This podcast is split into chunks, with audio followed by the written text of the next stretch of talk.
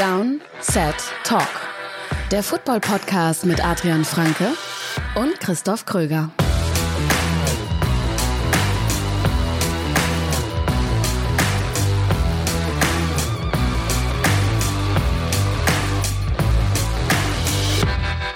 Es ist so viel passiert in den letzten Stunden rund um die NFL, dass wir uns entschieden haben, eine kleine Überraschungsfolge für euch zu machen. Und damit herzlich willkommen zu einer kleinen Surprise-Folge, einer Bonus-Folge Downset Talk mit mir, Christoph Kröger und mit Adrian Franke. Einen wunderschönen Samstag. Genau, Samstagmorgen ist es. Mhm. Ähm, so klingt meine Stimme auch noch ein bisschen. ich habe extra mir einen Kaffee geholt, damit ich mal ein bisschen in Fahrt komme.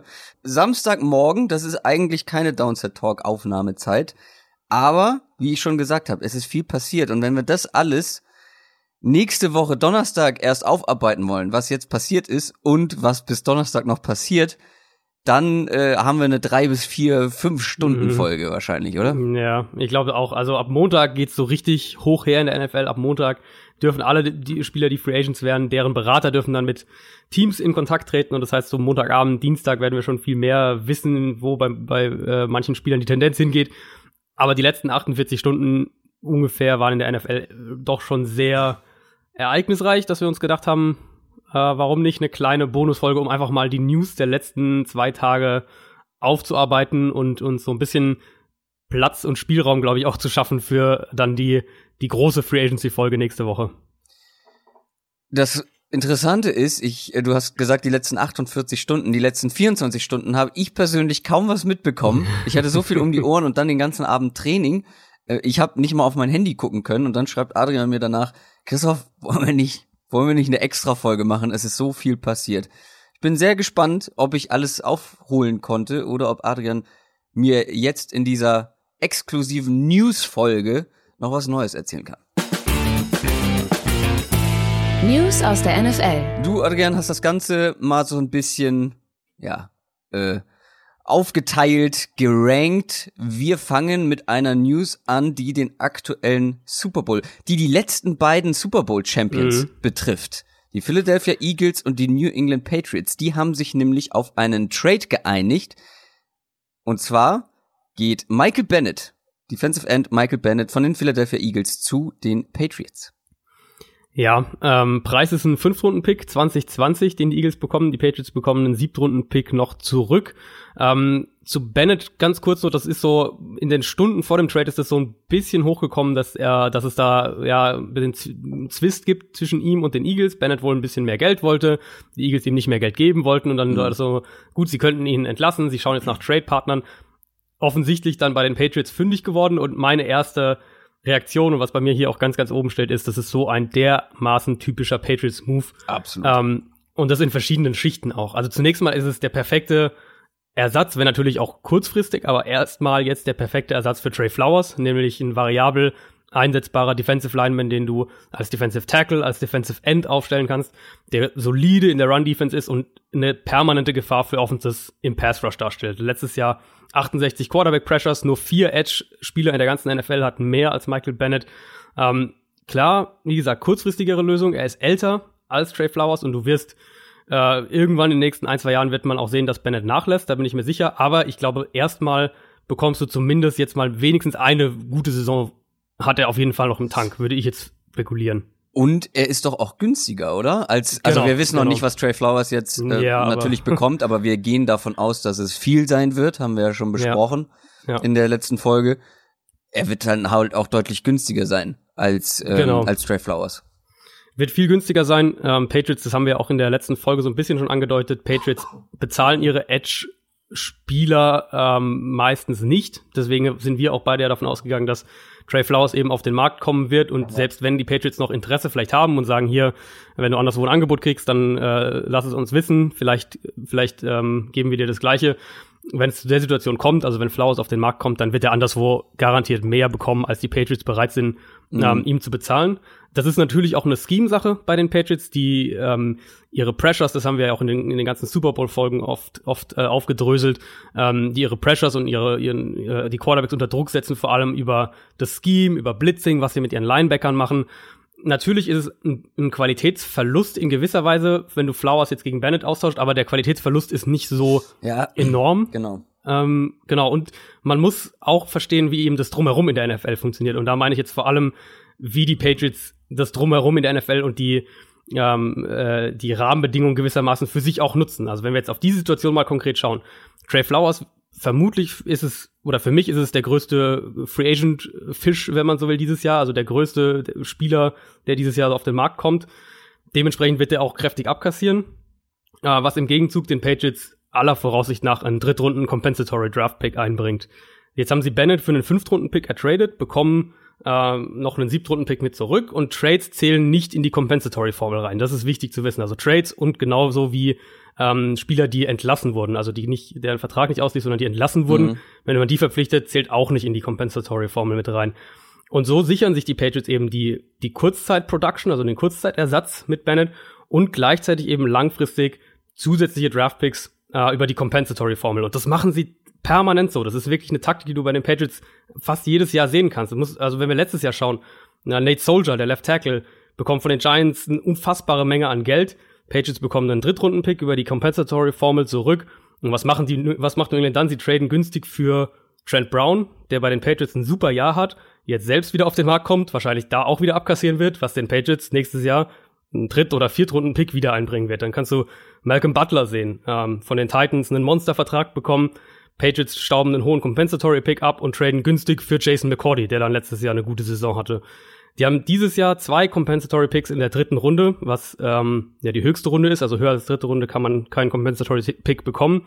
Und wir können eigentlich jetzt schon davon ausgehen, dass sie vermutlich für Flowers und für Trent Brown nächstes Jahr wieder zwei abräumen werden. Und das ist einfach, da siehst du einfach, wie gute Teams gut bleiben, weil sie, weil sie die Rahmenbedingungen der NFL, sind. genau, ja, und, und die Rahmenbedingungen der NFL einfach auch clever für sich nutzen. Ja, die Patriots das, da sind schon ein paar schlaue Köpfe am Werk. Da kann man nicht, ja. kann man nicht anders ja. sagen. Natürlich, wie du gesagt hast, finde ich, dass Michael Bennett schon ein, ähm, ein Qualitätsverlust ist im Vergleich zu Trey Flowers. Mhm. Ja. Aber er ist kleiner, als ich das erwartet hätte, wenn man Trey Flowers äh, verliert. Also wenn genau. man ihn mit Michael Bennett ersetzt, finde ich, wie du schon gesagt hast, ist ein ähnlicher Spieler in dem Sinne, dass du ihn halt an der Line rumschieben kannst, dass er kein kein reiner äh, Speed Edge Rusher ist, ja. ähm, sondern halt variabel einsetzbar ist, was sehr gut zu den Patriots passt. Und der ist immer noch gut. Vielleicht nicht auf dem Level, auf das jetzt äh, mhm. äh, Trey Flowers gekommen ist in den letzten ein, zwei Jahren, aber trotzdem immer noch gut. Und da kann man, glaube ich, als Patriots-Fan ganz zufrieden sein, so jemanden als ja. Ersatz, ja. als günstigeren Ersatz gefunden zu haben aus Eagles Sicht gefällt mir der Trade nicht so, muss ich sagen, weil die, klar, du hast ähm, immer noch, die haben Brandon Graham gehalten. Ich schätze, dass das auch ein großer äh, Faktor war, warum sie sich dann bei Bennett mhm. so gar nicht auf irgendwelche Vertragsgespräche jetzt noch einlassen wollten. Ähm, du hast Chris Long und du hast äh, ja die, die jungen Spieler dahinter, Derek Barnett natürlich, der wird jetzt starten. Ähm, aber so ein Bennett, der, der wird dir schon da fehlen in der Rotation. Wir haben letztes Jahr gesehen, wie wichtig der für die, für den Foreman-Rush von den Eagles auch war und, und ähm, was für eine große Rolle ja eben auch hatte. Wie gesagt, 68 Quarterback Pressures, das ist ein das absoluter Topwert. Ja. Ähm, also, das werden die Eagles schon spüren. Und ein Fünftrunden-Pick dafür zurück ähm, ist halt, boah, ja, also wenn ich da jetzt, also man gibt's ja gerade in US-Medien, machen ja so gerne äh, Trade-Gewinner, Verlierer. Wir haben nachher noch einen Trade, wo ich finde, da gibt es eigentlich zwei Gewinner. In dem Fall sind für mich die Patriots der Gewinner. Ja, würde ich mitgehen. Äh, Michael Bennett, du hast gesagt 78 Quarterback Pressures, 4,33 pro Spiel. Merkt euch diese Zahl, die wird hm. später noch relevant, weil ich sie vergleichen werde. Nächste News, wieder ein Trade. Diesmal ist es ein Quarterback, der getradet wurde, nämlich Case Keenum geht von den Denver Broncos zu den Washington Redskins. Ja, das ähm, ist ein interessanter Trade, der uns zeigt, dass die Broncos doch sehr, sehr klar ähm, sich von Keenum trennen wollten. Also die Broncos bekommen einen Sechs-Runden-Pick zurück. Also ja. das hatte ich ja schon vermutet, nachdem sie Flacco geholt haben. Wie sehr du von Keenum quasi enttäuscht bist und wie sehr hm. du ihn loswerden willst, wenn du dir Joe Flacco stattdessen holst finde ich, ja, zeigt ja. das schon relativ deutlich. Deswegen kam dieser Trade für mich überhaupt nicht überraschend. Nee, kam gar nicht überraschend. Also so, das Spannende bei NFL-Trades finde ich ist auch immer, das zeigt ja jetzt auch so ein bisschen der Bennett-Trade. Eagles offensichtlich wollten ihn loswerden. Ähm, weil du, wenn du letztlich die, die Kompensation siehst, dann kannst du so ein bisschen erahnen, wie der Markt ja. auch war. Und bei Keenum, wir sehen jetzt hier, also der Trade ist, die Broncos bekommen einen Sechstrunden-Pick, die Redskins bekommen einen Siebtrunden-Pick noch zurück für Keenum. Also es ist im Prinzip, äh, ist es fast geschenkt, wenn man jetzt mal äh, platt sagen will. Ähm, der Trade für mich zeigt, dass es halt überhaupt keinen Markt, ähm, überhaupt kein Interesse, äh, überhaupt keinen Markt für Keenum gab, weil die Broncos lassen sich ja letztlich auf diesen Trade ein und der ist so günstig auch deswegen, weil er eben mit einer Vertragsumstrukturierung auch einhergeht. Da muss man den, den Keenum-Vertrag sich ein bisschen anschauen. Also die Broncos ähm, zahlen jetzt nur noch in Anführungszeichen 3,5 Millionen Dollar an äh, Deadcap für 2019 für, für Keenum. Washington übernimmt die anderen 3,5 Millionen von den garantierten 7 Millionen, die in Keenums Vertrag standen. Und die Alternative für Denver nämlich wäre gewesen, Keenum zu entlassen dann wären sie für die ganzen sieben Millionen erstmal selbst zuständig gewesen und ein anderes Team hätte Keenum dann für das Minimum, das wären in Keenums Fall 800.000 Dollar, verpflichten können und die restlichen 6,2 Millionen wären dann immer noch in den Broncos Büchern gewesen. Also für Denver ist es gewissermaßen, du, du, du schenkst den, schenkst den quasi her und dafür ist der finanzielle ähm, ja. Verlust oder die finanzielle Belastung nicht mehr ganz so groß. Gestehst dir natürlich auch damit ein und da sind wir wieder bei Elway, bei dem ganzen Broncos-Thema ähm, was wir ja auch schon im Zuge des Flacco-Trades so ein bisschen äh, kritisiert haben. Du gestehst dir natürlich einen riesen Fehler letztes Jahr ein, dass du ihm den Vertrag so gegeben hast. Ähm, und wieder oder nochmal für mich so ein bisschen echt auch das Fragezeichen, was wir ja auch im Zuge des Flacco-Trades schon gesagt hatten. Wie sinnvoll ist es jetzt wirklich, den einen Bridge-Quarterback durch den anderen Bridge-Quarterback zu ersetzen ja. und dafür dann noch so, ähm, so ja, Verluste hinzunehmen, in Anführungszeichen. Also ähm, aus Broncos Sicht finde ich, sieht es überhaupt gar nicht gut aus.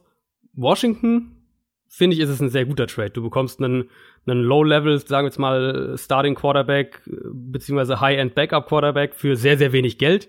Fast keine Trade-Kompensation, also wie gesagt, ist ja fast, fast geschenkt, wenn man so will. Ja. Und das ist jetzt eben die Absicherung, falls Alex Smith wirklich die komplette Saison verpasst. Trotzdem hast du immer noch kompletten Spielraum, wenn du zum Beispiel hier im Draft früh einen Quarterback ähm, holen willst. Sehe ich ähnlich. Äh, die Redskins haben ja letzte Saison gezeigt, wie sie mit, ähm, ja, mit Quarterbacks noch irgendwie eine Rolle spielen können, äh, beziehungsweise mit einem ganzen Roster eine Rolle spielen können, der jetzt wirklich nicht auf dem obersten Level ist. Case Keenum ist deutlich besser als das, was sie nach Alex Smith da aufs Feld geschickt haben, in meinen Augen. Ja. Äh, von ja. daher ist es natürlich ein Upgrade und eine Absicherung. Die Broncos haben den Schaden relativ gering gehalten, ist natürlich trotzdem aber, ja, also ist ja die absurd. Ne? Ja. Ist, äh, halt, äh, du, du siehst halt jetzt, du hast halt jetzt diese, diese Flacco-Geschichte schon, dass du den und mit seinem teuren Vertrag dir holst. Ähm, letztes Jahr eben Keenum für, für eine stolze Summe auch geholt hast. Und jetzt ähm, musst du dir halt auch sehr drastisch eingestehen, dass das das eine schon eine Fehlentscheidung war und für Flacco wirst du ja jetzt sowieso auch schon von allen irgendwie kritisiert. Also ja, ähm, ja ich bin gespannt. Aber ich, also für mich sind es beides immer noch Teams, Washington und Denver, wo es mich überhaupt nicht wundern würde, wenn die im, im April in der ersten Runde einen Quarterback ziehen. Also da äh, hat sich für mich in der Hinsicht eigentlich wenig geändert. Und bei mir ist, die Redskins sind so ein bisschen gesunken, ähm, was das angeht. Ähm, Meinst du, dass sie, dass sie mit Keenum und, und Colt McCoy dann in die Saison gehen? Ja.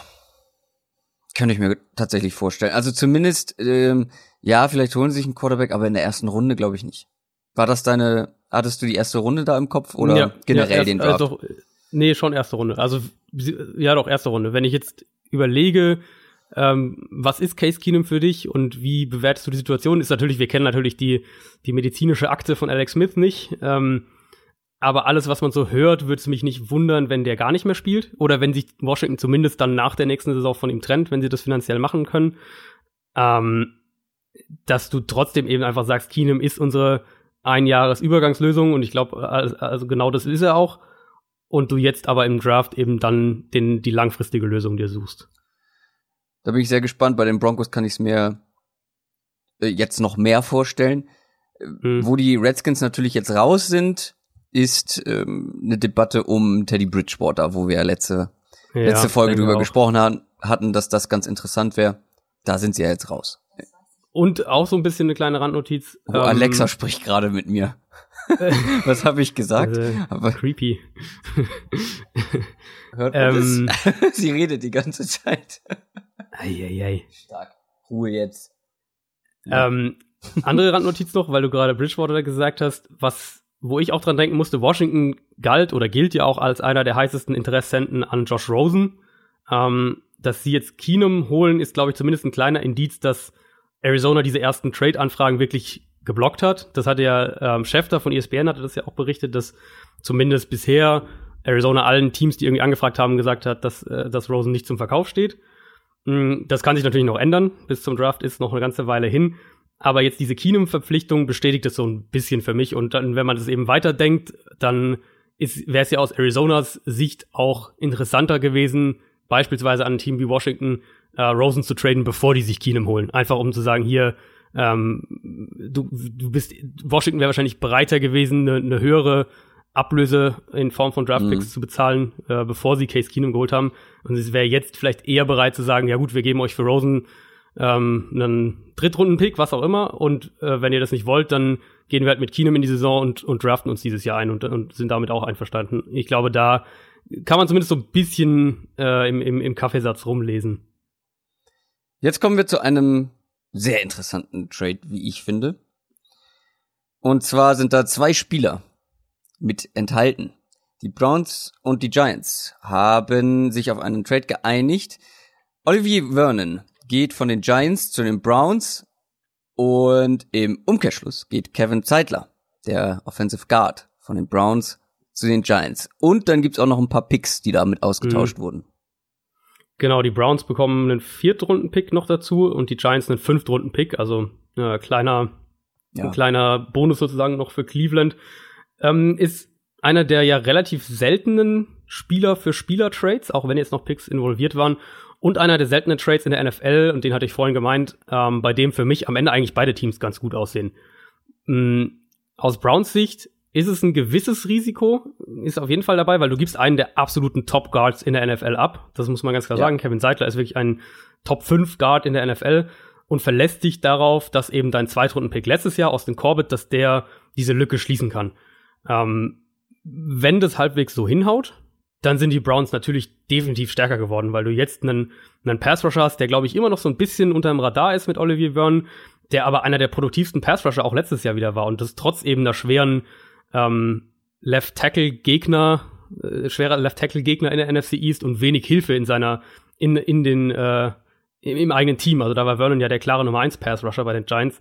Hatte letztes Jahr 46 Quarterback-Pressures, obwohl er nur elf Spiele gespielt hat. Ich habe mir die dann im Detail im auch Schnitt? mal so, jetzt kommt deine 4, irgendwas wahrscheinlich raus, ne? 4,1, also wirklich so. auf einem sehr hohen Level. Ähm, ja. 0,2 hinter Michael Bennett, der alle Spiele ja. bestritten hat. Ja. Also wirklich, wenn er spielt, wirklich ein sehr, sehr produktiver Passrusher ist. Genau, ich habe mir die Spiele im Detail dann auch mal angeschaut, weil er hatte insgesamt von diesen, also wie gesagt, nur elf Spiele gespielt und davon waren vier, wo er sechs oder mehr Pressures hatte. Also das ja. sind wirklich dann schon sehr, sehr gute Spiele. Ähm, und jetzt ist er ja bei den Browns eben nicht mehr diese alleinige Nummer eins Option, sondern du hast Miles Garrett auf der einen Seite, Vernon auf der anderen, dann Larry Ogunjobi in der Mitte und Emmanuel Ogbar als diesen Rotations Pass Rusher und das ist schon ja. verdammt stark, finde ich. Und Vernon ist ja auch erst 28 Jahre alt, also das ist ja jetzt keiner, der da mit 34 irgendwie nochmal reingewalzt kommt, sondern der ist ja, der, der hat ja auch noch ein paar Jahre, wo er, glaube ich, auf einem guten Level spielen kann. Mm, und die Giants auf der anderen Seite haben auf einen Schlag eins der potenziell besseren Guard-Duos der Liga, würde ich jetzt mal sagen, mit ja. Seidler und Will Hernandez. Äh, Seidler letztes Jahr einer der absolut besten Pass-Blocking-Guards der Liga. Hernandez ist, glaube ich, auf dem Weg dahin, zumindest selbst irgendwann in diese Guard-Top-Klasse aufzusteigen. Mhm, dann hast du das als Basis mit äh, John Halapio dazwischen, mit dem haben sie ja gerade verlängert. Oh, das wollte ich auch. als Zusatznews noch rausholen. Ah, John Halapio, ja. für alle, die keine Special-Teamer sind. Äh, Genau, dein Under the Radar. Genau. Under the Radar Center, der ja. ähm, sehr Verletzungspech hatte letzte Saison ähm, und auch vorletzte Saison nur ein paar Spiele gemacht hat, aber wenn er gespielt hat, ein richtig genau. guter äh, Pass-Blocking Center vor allem gewesen ist. Ähm, und mit dem haben sie jetzt verlängert. Das finde ich äh, sehr, sehr gut. Es wird jetzt kein Free Agent mehr, also kann man da aus der Liste streichen. Aber mhm. für die Giants natürlich, wenn der fit bleibt, dann haben ja. die eine richtig gute Interior Line. Also absolut, richtig gut, richtig gut wirklich. Und du hast also jetzt Nate Soldier natürlich ist der überbezahlt, weil er halt auf den Markt kam als Free Agent. Ähm, aber der ist ja auch solide auf der linken Seite als ja. Left Tackle. Es gibt jetzt nur noch right eine Position, die ein bisschen genau, wackelig ist. Genau. Und die kannst du halt im Draft finden, kannst du vielleicht auch in der Free Agency einfinden. Also da ähm, das ist machbar, sage ich ja. jetzt mal, bevor Free Agency überhaupt startet, wenn deine einzige wirkliche Baustelle der Right Tackle ist. Also für mich, als ich es mir jetzt genauer angeschaut hatte, die Giants könnten da, glaube ich, eine, eine Offensive Line, die über Jahre eigentlich echt eine üble Schwäche war, in dieser Offseason nicht nur reparieren, sondern ich glaube sogar in eine Stärke umwandeln. Und das, äh, wenn, wenn wir davon sprechen, wie eine Offense funktioniert, kann man das eigentlich nicht hoch genug einschätzen. Aber es gibt einen Faktor, der mich an diesem Trade ein bisschen verwundert. Okay. Weil die Giants, ich werd nicht so richtig schlau, was die jetzt für einen Plan haben, langfristig gesehen. Sie holen sich jetzt einen der besten Pass-Blocking Guards der Liga. Auf der anderen Seite geben sie aber einen starken Defense-Spieler nach dem anderen ab. Hm. Vergleich mal bitte jetzt die Offense, Stand jetzt, egal wer auf Quarterback ist, von mir aus auch Eli Manning, das drumherum ist ja mittlerweile stark genug, wenn jetzt auch noch die O-Line stark wird, und die Defense der Giants. Also ja. für mich ist das ein so riesiges Gefälle. Ich bin gespannt. Also ich verstehe noch nicht so ganz, was ist deren Plan? Wollen sie jetzt noch mal mit irgendwas angreifen? Was hm. ist mit Odell Beckham Jr.? Da gibt's ja auch immer wieder Trade-Gerüchte. Hm, ja. Also wollen sie jetzt, wollen sie jetzt pushen, wie mit einem Kevin Seidler? Ähm, oder wollen sie jetzt einen Umbruch starten? Also für mich sieht's ein bisschen momentan so aus, okay, die Offense äh, da denken sie irgendwie, da, da greifen wir mit an und in der Defense machen wir einen Umbruch. Also es geht für mich noch nicht ganz so zusammen, was da gerade auf der einen Seite und der anderen Seite des Balls passiert. Weißt du, was ich meine? Ja, ja, äh, ich habe zwei Gedanken dazu. Also zum einen, ähm, wir stehen vor einem unglaublich tiefen Defense-Draft. Ja, also das stimmt. du könntest aus Giants Sicht, und du hast ja hohe Picks durchaus, könntest du sagen, ähm, wir schließen, also gerade Defensive End, Pass Rusher, wie auch immer du es jetzt als Edge, Edge Rusher, sage ich jetzt einfach mal, wirst du in diesem Draft finden, du wirst Defensive Line generell im Draft finden, du wirst Secondary, zumindest was die Tiefe angeht, wirst du einiges finden. Ähm, ich könnte mir vorstellen, dass das ein, ein Beweggrund dahinter ist und ein anderer, äh, vielleicht sagen die Giants sich einfach, ähm, Offense ist viel wichtiger. Und wenn wir auf eine Seite der, des Balls unseren Fokus legen, wo wir jetzt Impact-Spieler haben wollen, wie eben Kevin Seidler, das ist ja das Musterbeispiel für einen Spieler, den du jetzt holst und der sofort dein Team besser ja. macht, dann nehmen wir die Offense.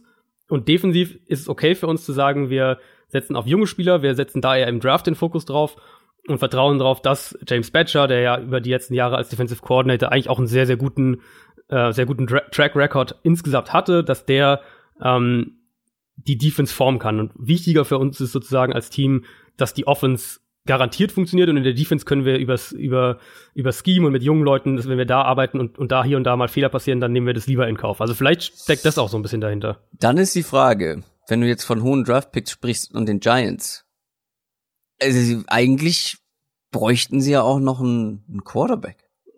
ja, oder? Ja. Also ich meine, ja. du kannst noch so ein gutes, noch so eine gute Offense dahinstellen aufs Feld, äh, wenn dein Quarterback dann nur durchschnittlich spielt, hilft dir das nicht wirklich viel. Also da bin ich sehr gespannt, wie sie das lösen.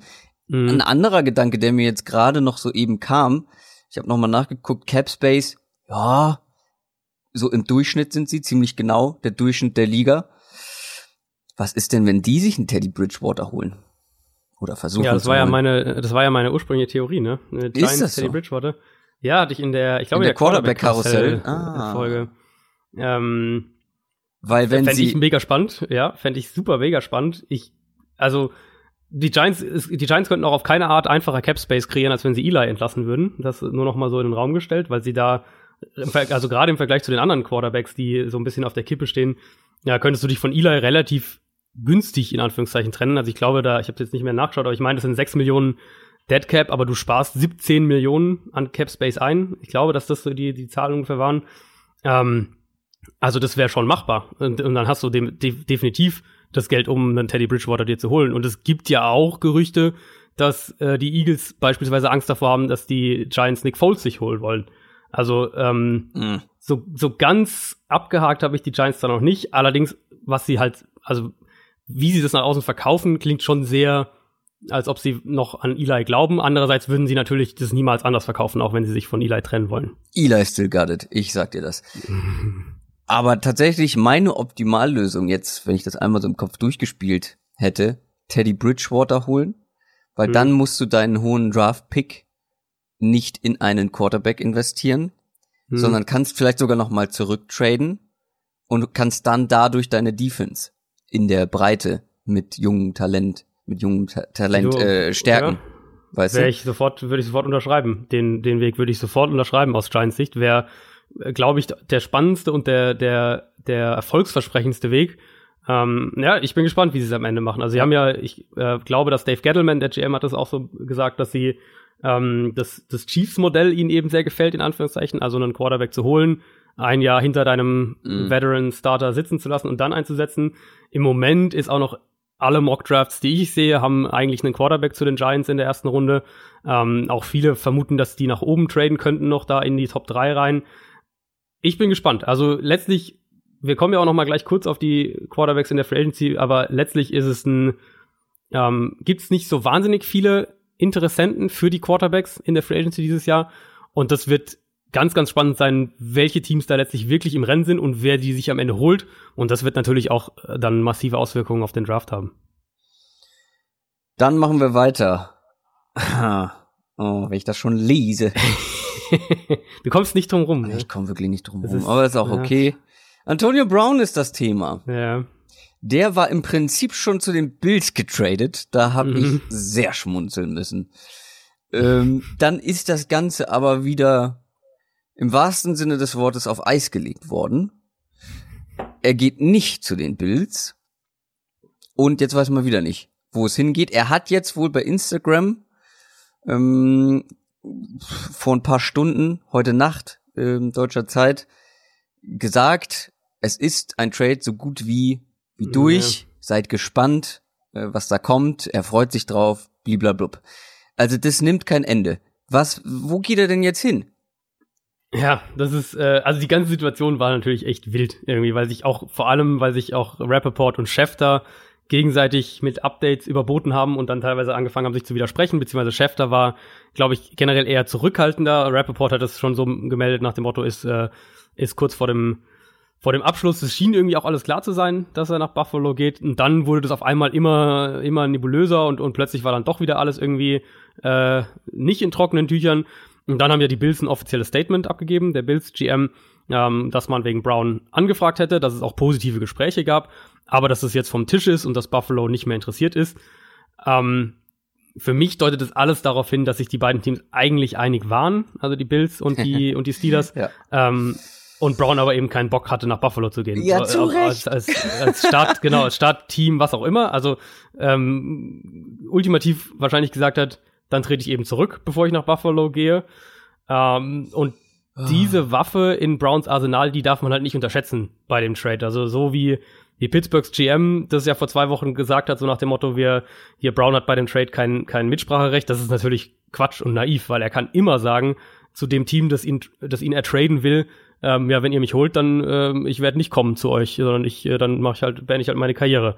Ähm, oh, das ja, ist, das, das ist so unprofessionell und so abgehoben. Das tut mir leid. Ja. Also ich bin aus spielerischer Sicht ein großer Fan von Antonio Brown.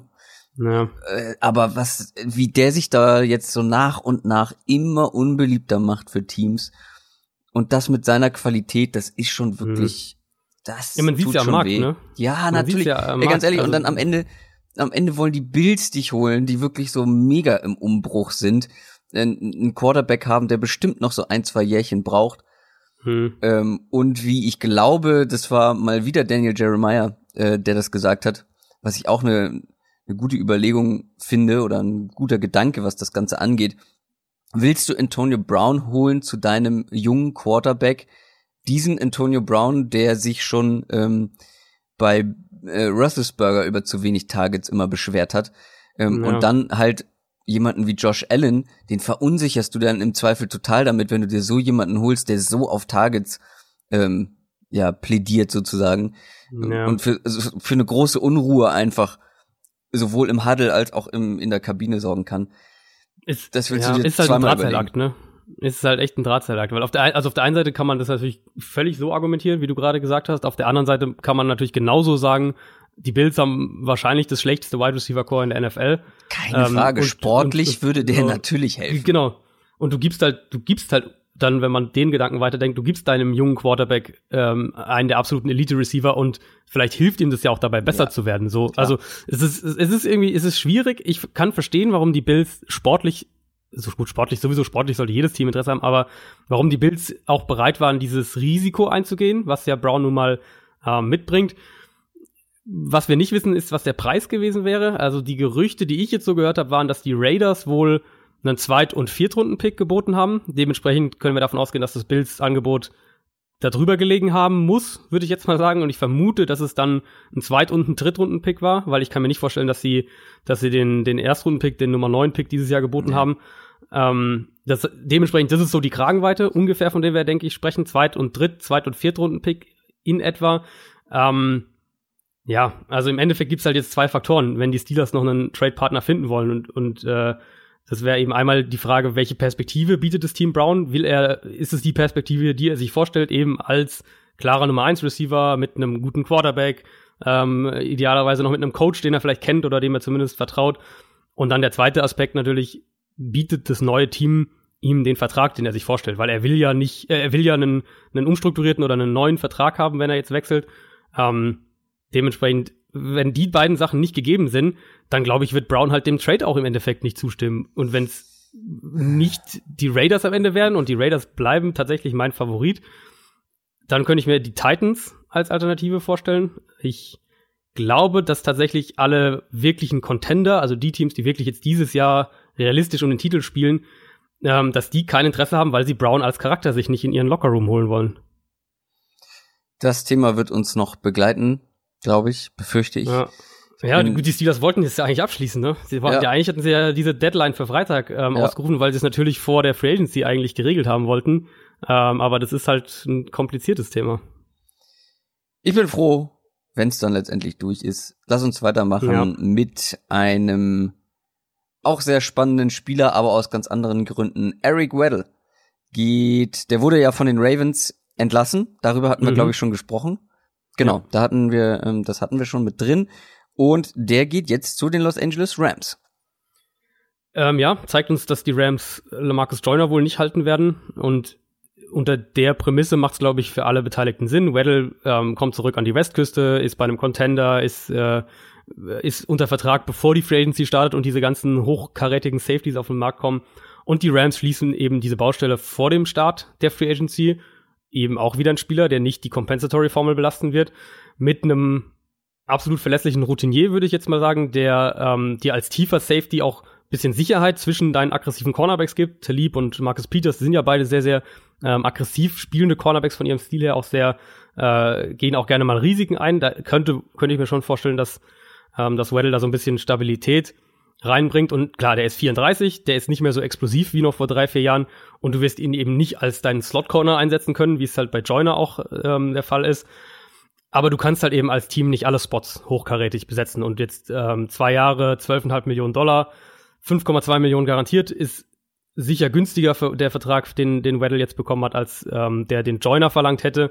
Ja. Und vielleicht gibt dir dann eben sowas den Spielraum, um einen Roger Saffold oder einen Damokung Su ähm, zu halten. Und dann im Endeffekt, glaube ich, wie gesagt, du kannst nicht jeden Spot in deinem Team hochkarätig besetzen. Ist für mich ein Move, der so ein bisschen an den Michael Bennett Move erinnert für mich. Ähm, ja, ja. Es ist halt ein ein Ersatz, der zum einen günstiger ist, qualitativ mhm. vielleicht ein bisschen darunter liegt, aber für ein Team, das jetzt im Titelfenster ist, total Sinn genau. macht. Ähm, genau. Weil du, du verlierst vielleicht deinen etwas jüngeren, den du aber deutlich höher hättest bezahlen müssen und ersetzt ihn mit einem absolut absolut soliden und konstanten Veteranen. Also muss man ja, ja auch mal sagen, Eric Weddle genau. spielt seit genau. Jahren wirklich auf einem hohen Niveau. Ähm, und das wird er jetzt auch noch äh, zumindest dieses Jahr weiterhin machen können. Und das hilft den Rams natürlich ungemein. Und wie gesagt, der finanzielle Faktor ist natürlich auch nicht ganz uninteressant. Dann haben die Jaguars einige Leute entlassen. Mhm. Ich glaube vier Vier Spieler? Ja, fünf sogar insgesamt. Fünf Wenn sogar? du den, den Long Snapper mit dazu Ah, okay, ja gut, den habe ich, den habe ich, es tut mir leid, den habe ich äh, äh, außen vor gelassen. Fünf Leute haben sie entlassen und warum Ja. haben sie das gemacht? Also wen vor allem und Weil- warum? Ähm, wen vor allem, sie haben ähm, äh, Malik Jackson, den Defensive Tackle, verlassen, Sean Gibson, den Free Safety, äh, Jeremy Parnell, das ist der Right Tackle und Carlos Hyde, eben der äh, Running Back. Dazu, wie gesagt, den Long Snapper, Carson Tinker. Ähm, und sie hatten ja auch schon vor ein paar Tagen, glaube ich, war es, haben sie den Vertrag von Marcel Darius umstrukturiert. Warum? Die Jaguars hatten vor, ich glaube, einer Woche nicht mal eine Million Dollar an Cap Space. Jetzt haben sie über 30 Millionen Dollar am Cap Space.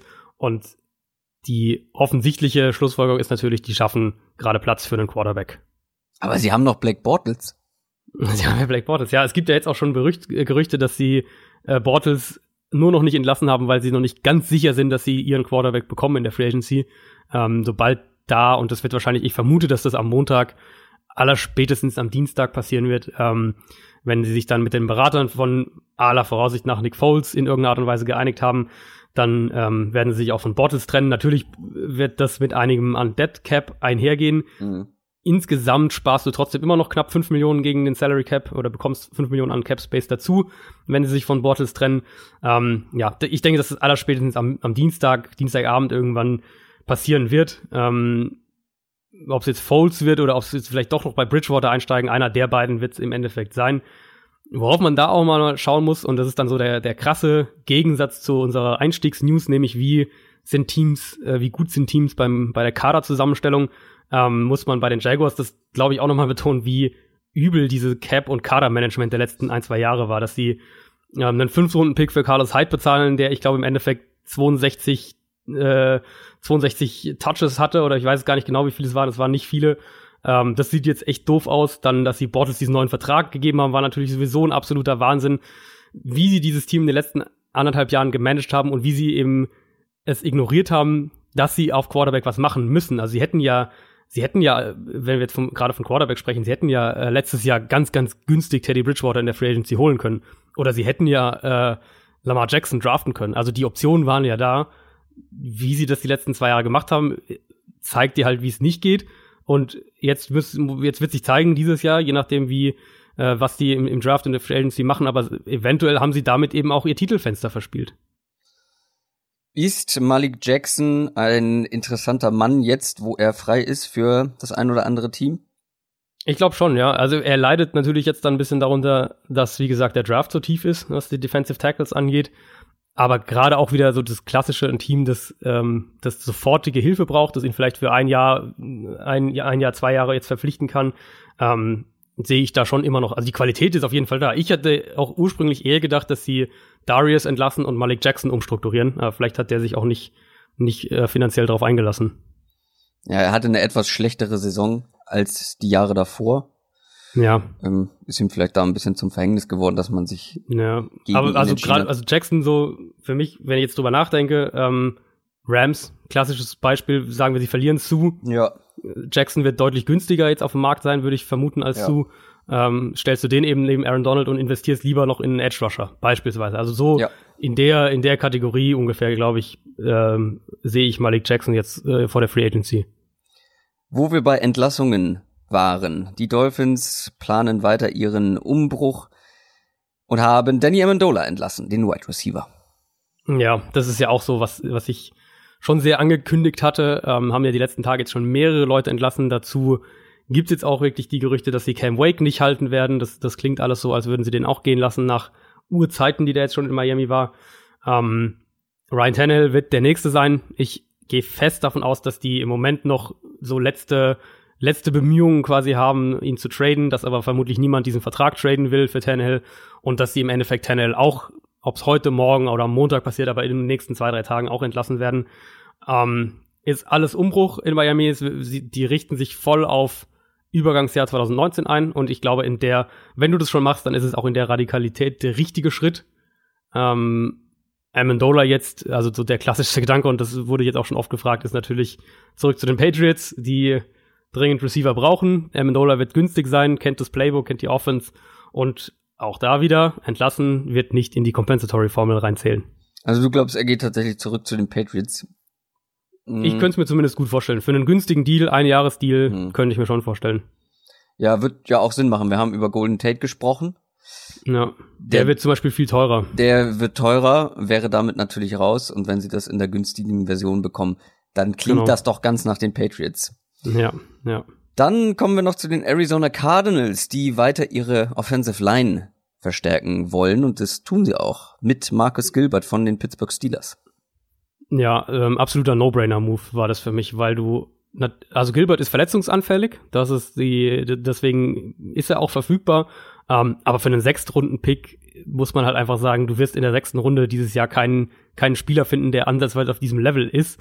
Ähm, Gilbert ist ein massives Upgrade sofort, besetzt die, die Right Tackle-Position, ist in seinem letzten Vertragsjahr für knapp 5 Millionen Dollar. Ähm, dementsprechend sollte jetzt diese Verpflichtung Arizona auch nicht davon abhalten, in der Free Agency im Draft weiter auch aggressiv nach Lineman Ausschau zu halten. Aber es gibt dir eben so eine gewisse, gewisse Sicherheit, gewisse Planungssicherheit ja. zu wissen, du hast jetzt da erstmal einen und selbst wenn du jetzt dich jetzt, der verletzt sich jetzt dreimal in der Saisonvorbereitung und du entlässt ihn wieder, ein Sechstrunden-Pick, Sechstrunden-Picks schaffen den, den finalen Kader sowieso ganz oft nicht. Also das ist für mich ein absoluter No-Risk-Move und, und No-Brainer-Move auch, den, den du aus Cardinals Sicht in zehn von zehn Fällen machst. Also wenn man sich das mal anguckt, wie er gespielt hat, wenn er fit war, wirklich grundsolide. Ja, genau. Grundsolide, ja. ähm, grundsolider O-Liner. Wie gesagt, die letzten zwei Saisons insgesamt knapp über 500 Snaps nur gespielt. Nee, gar nicht wahr. Knapp über 500 Pass-Block-Snaps gespielt, aber mit anderen Worten, die Hälfte der Saison gespielt. Ähm, ja, hat also viel hat einiges an Spielen verpasst. Ja, genau, letzten, genau. Äh, aber ich habe mir, also ich habe mir die Statistik dann auch mal rausgeschaltet. Ich habe das gestern Abend noch äh, noch getweetet. Über die letzten drei Jahre hat er 1116 Pass-Blocking-Snaps und hat dafür bei, dabei 45 Quarterback-Pressures zugelassen. Äh, letztes Jahr Arizona, John Wetzel und Andre Smith zusammen 487 Pass-Blocking-Snaps und haben zwei Quarterback-Pressures mehr zugelassen. Also das ist halt das, wovon wir da in, bei Arizona reden. Und jetzt mal aus Steelers Sicht vielleicht noch ganz kurz schon ein Verlust oder wie siehst du das? Ja, ist schon ein Verlust. Also Steelers haben ja schon auch ähm, so, also das sind so ein bisschen, ich weiß, Umbruch ist mir zu stark eigentlich, ähm, aber sie mussten ihn ja eben die letzten ein, zwei Jahre auch immer wieder ersetzen. Dementsprechend vermute ich, dass sie ihn als, als äh, ersetzbarer, am ehesten ersetzbar aus der Offensive Line gesehen haben und mit den Einsparungen jetzt vielleicht zum Beispiel einen Ramon Foster halten wollen. Also er war in einer exzellenten Steelers-Line ist er der am ehesten abfällt, würde ich jetzt sagen. Äh, weil du hast natürlich absolute Elite-Spieler mit De Castro, mit, mit Pouncey, äh, mit Villanueva auch und eben auch mit Ramon Foster. Mh, hm, dass du am ehesten sagst, da, wenn wir da äh, 5 Millionen sparen können, dann, äh, dann können wir die vielleicht sinnvoller eingehen, äh, investieren. Aber also Steelers, ich bin schon sehr, sehr gespannt, wie das aussieht. Und auch, was mich ja wundert bei Pittsburgh, ist, dass wir noch so gar nichts äh, größer jetzt die letzten Tage von oder die letzten zwei drei Wochen von Roethlisberger geholt, gehört haben. Ähm, weil wenn man sich anschaut, dass die, die sie haben ja den Offensive Line Coach auch schon verloren in der, äh, nicht in der Free sondern äh, nach der vergangenen Saison und, und wie gesagt, Brown natürlich, wissen wir alle, äh, könnten zwei Starting Linemen jetzt verlieren, nach, also mit Gilbert und dann eben mit Foster. Also die Offense, Bell Aber natürlich sowieso auch weg. Äh, Raymond ja. Foster hat schon eine Vertragsverlängerung unterschrieben. Soweit ah, hat schon verlängert. Okay, ich, dann äh, das äh, mitbekommen habe. Ich habe jetzt gerade noch mal aufgerufen, weil ich dachte, das habe ich doch gelesen. Und zwar bei der ähm, Pouncy News. Den haben sie äh, zu einem sehr sehr gut verdienenden Center gemacht. Mhm. Ähm, und gleichzeitig dann mit Raymond Foster verlängert. Okay. Ähm, verlängert. Also okay, die beiden sind durch und Gilbert wurde dafür quasi Genau, da, dann haben sie den Move quasi einfach schon gemacht, über den ich gerade spekuliert habe. Ähm, ja, also wie gesagt, wenn du dann eben sagst, wir haben junge Leute dahinter, wir mussten Gilbert die letzten Jahre auch schon ersetzen und es hat funktioniert, dann lieber das Geld in gerade Foster investieren, macht, glaube ich, aus Steelers Sicht sogar auch Sinn. Ich bin trotzdem gespannt, ob, ob Roethlisberger das alles so hinnimmt äh, oder ob der irgendwann sagt, ähm, jetzt hier, ihr nehmt mir meinen Nummer 1 Receiver, ihr nehmt mir, ihr nehmt uns unseren, unseren Offensive Line Coach, der hier wirklich eine absolute Elite Line zusammengecoacht hat die letzten Jahre. Äh, Bell ist weg. Ähm, warum tue ich mir das hier eigentlich noch an? Also das wäre so die klassische Roethlisberger-Geschichte ja. irgendwann so. Ähm, ja, vielleicht der ist der aber auch irgendwo, irgendwo ganz froh, wenn jemand wie Brown ja, weg ist, mit wär, dem er ja wohl offensichtlich auch nicht so gut zurechtkam. Das stimmt, ja. Pouncey noch als kleine Nebeninfo bestbezahlter Center der NFL. durch den neuen Vertrag. Hm. Nächste Sache, und zwar, wo wir gerade bei Vertragsverlängerungen sind, die Tampa Bay Buccaneers haben mit ihrem Offensive Tackle ist er, ne? Donovan Smith. Tackle, genau. Verlängert. Äh, ja, eine Verlängerung, die bei Buccaneers-Fans gar nicht so gut ankam, weil er echt anfällig war über die letzten Jahre. Das muss man schon auch, äh, muss man schon klar so sagen. Ich glaube, der richtige Schritt wäre gewesen, ihm den Franchise-Tag zu geben, ihn nicht mit Garantien über zwei Jahre eben an sich zu binden. Auf der anderen Seite die Motivation grundsätzlich äh, kann ich in gewisser Weise verstehen und, und gerade als jemand, der in den letzten Jahren sehr viele Spiele der Cardinals Offense gesehen hat, muss ich auch immer wieder betonen, in der Offensive Line ist ähm, die Angst davor, unter das Mittelmaß eben abzurutschen, finde ich durchaus berechtigt und es geht auch viel schneller, als man denkt. Und, und plötzlich hast du zwei, drei, zwei, drei Schwachstellen der Line und die, und die, die Offensive Line funktioniert eben nicht mehr und damit funktioniert die ganze Offense nicht mehr. Ähm, bei den Buccaneers ist natürlich so ein bisschen die besondere Situation, dass sie jetzt eine sehr, sehr teure Line insgesamt haben, weil sie in den letzten Jahren auch in der Free Agency sehr aktiv waren, jetzt gerade äh, mit, mit, ähm, mit ihren Leuten verlängert haben auch. Also sie haben äh, Ryan Jensen haben sie ja geholt in der Free Agency und dann mit äh, ich glaube, mit äh, Ali Marpet haben sie verlängert und dementsprechend ist es eine relativ teure Line, jetzt noch mit Smith, mit der Smith-Verlängerung, die sicher nicht eine der besten Lines ist, so, so wie sie jetzt im Moment bezahlt wird. Ähm, insofern, das Argument ist zu sagen, wäre es nicht sinnvoller gewesen, sich von Smith zu trennen ähm, und zu schauen, ob wir einen günstigen Ersatz irgendwie in der Free Agency finden, der vielleicht ein kleiner Rückschritt ist, aber der halt viel, viel weniger kostet. Und das sehe ich irgendwo schon.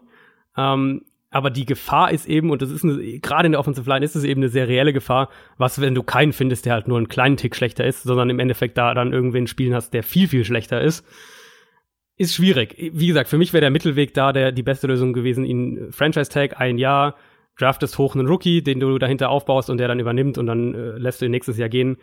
Jetzt haben sie ihm sehr, sehr viel Geld natürlich bezahlt dafür, dass er länger bleibt. Fun Fact, der Offensive Tackle mit den viertmeist meisten zugelassenen Quarterback Pressures. Ja, ja. Das ist natürlich nicht so gut. Nee. Kann man so sagen.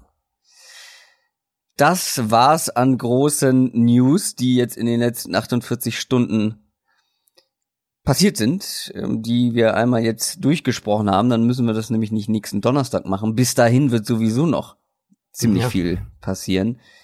Wie geht's jetzt weiter? Du hast hier geschrieben Ausblick. Legal yeah. Tampering Period. Was ist das? Genau, das ist die der Zeitraum dann, in dem die Berater von den Spielern, die äh, unrestricted Free Agents werden, mit anderen Teams verhandeln dürfen. Also beispielsweise nehmen wir jetzt einfach mal Nick Foles. Ähm, dessen Berater darf ab Montag mit den Jaguars zum Beispiel in Kontakt gehen und sagen, hier, was würdet ihr uns denn bieten und was, was, äh, wie sieht, würde der Vertrag aussehen? was ist eure Schmerzgrenze, wie auch immer. Und dementsprechend natürlich äh, wird es dann auch bekannt und du weißt dann ungefähr, gut, der Foles-Berater verhandelt jetzt ausschließlich mit den Jaguars und äh, dementsprechend wird es vermutlich auch in irgendeiner Art und Weise werden die zusammenkommen. Als Beispiel jetzt mal ganz, ganz platt gesagt. Das heißt, äh, wir wissen vermutlich schon bis Dienstagabend relativ viel.